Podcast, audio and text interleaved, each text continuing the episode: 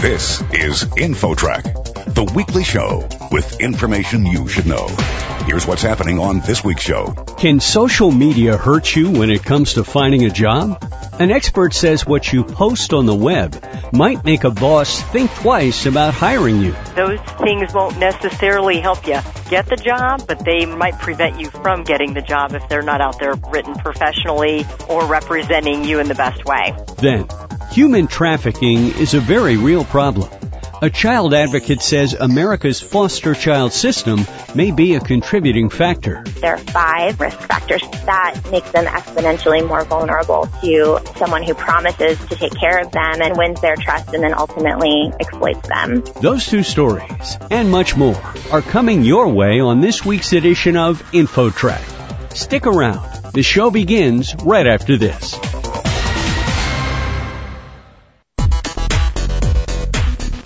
InfoTrack, the weekly show with information you should know. Here's your host, Chris Whitting. If you're thinking of finding a new job, you'll want to dust off your resume, but our next guest says it's also critical to check your social media accounts. We welcome Office Team District President Brandy Britton to the show. So, Brandy, let's say I'm looking for a job. What does that have to do with my Facebook, LinkedIn, Pinterest, Twitter, Tumblr, Instagram, and all those other social media accounts I have? Well, it actually has a lot to do with it. A lot of times, mm-hmm. those things won't necessarily help you get the job, but they might prevent you from getting the job if they're not out there written professionally or representing you in the best way. Now, what types of things would I want to make sure I delete from social media if I'm looking for a job? A couple of things. Number one, certainly a lot of organizations are looking for people to have a LinkedIn profile. So those are typically professionally written and people are go there for that type of communication. One suggestion is be aware of the photo that you have and what is that conveying to the prospective employer. However, a lot of employers are also looking at Facebook just to get an inside scoop into the person that they're interviewing or they're potentially hiring. And so if you have a lot of negative remarks or inappropriate pictures, those are things that you either you know, want to take off or make sure are hidden. And as I understand it, if you have social media accounts and you've kind of let them lapse, that's not so good either, right? You need to look like you're active. Yeah, a lot of times it's not so much employers care about how active you are on Facebook, but they do want to see that you've made some sort of effort to participate in social media such as LinkedIn. So it is good to have a little bit of activity on there and have your profile set up and something maybe you take a look at at least once a week and appear engaged with the rest of the world. Is it appropriate if you're in a job interview to ask a person if they're going to be looking at your social media accounts? Sure, you could do that, but you should assume that the interviewer has looked at it before they even interview you. Oh, okay. So they would tend to do that up front to, just to see if you're even qualified to sit down and talk to them. Yes, or are you the type of person that will fit into their organization? Right or wrong, people are making judgments all the time, and so that may be something that they take a look at.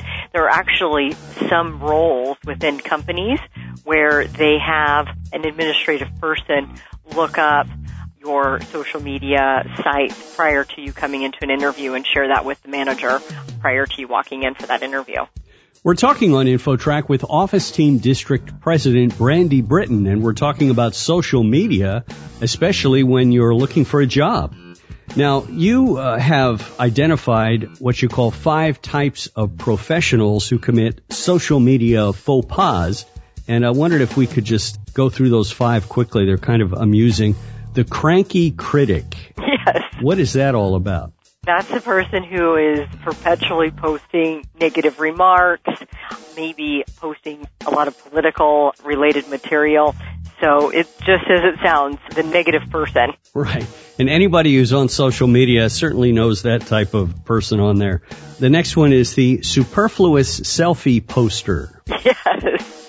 That is the individual who is lots of photos of themselves, maybe one every hour, one every half hour, and um, it, maybe it gives a sign of an inflated ego. So a lot of times with those, it's good to either remove any photos that might raise a few eyebrows or um, ask people to remove you if, in case you were tagged.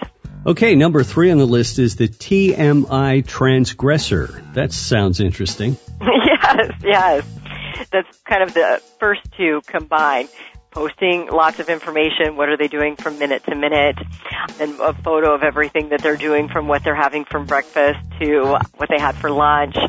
A prospective employer might perceive that as somebody who is not necessarily focused on the task and instead focused on keeping everybody abreast of what they're doing on a day to day minute. Okay, well, continuing with our top five types of professionals who commit social media faux pas, Uh, we have number four, the connection counter. Yes. Many of us have lived and learned from being the connection counter. And that's individuals who have lots of people connected to their LinkedIn or their Facebook site that they don't necessarily know. They're just adding them on to increase the number of connections that they have. And those connections don't necessarily have value to them. And you can tell, you know, you've got maybe somebody who maybe lives in Los Angeles and they've got all these random connections abroad. Those are your connection counters. And then we have the nonchalant networker.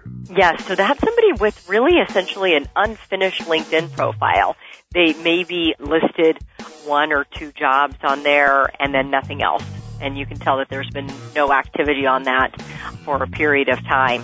So that's definitely one that somebody wants to finish it. They don't have to share everything about their professional history, but they do want to make sure that it looks clean, crisp, and easy for a prospective employer to review.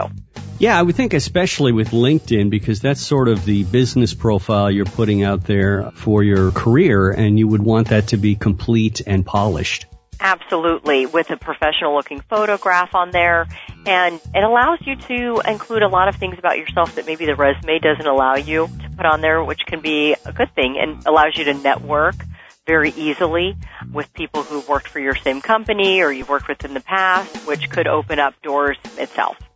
Brandy, if somebody is looking for a job and they've taken care of the social media aspect and they have the resume, any other tips you could give that particularly areas that people most often make a mistake in? Well, it's always a good idea to do a little bit of research yourself on yourself. Try Googling your name, first and last name, to see what is out there. Take the view of a prospective employer and if they were going to look you up, what would they find? And a lot of times you can set up various alerts. Google has a system where you can put your name in the Google alert and you can get notified every time there's some sort of article or something with your name associated with it. That's something very important that somebody who's getting ready to start looking for a role or already looking for a role that they do before they get out there and start interviewing. Terrific. Well, that's Office Team District President Brandy Britton and some really valuable uh, tips there for you if you are out looking for a job. And you can learn more by visiting officeteam.com com. Brandy, thanks so much for joining us today. Thank you so much. Next, poverty, shame, and isolation can lead to human trafficking. How to protect America's kids? Coming up. Don't go away. InfoTrack will be back right after this.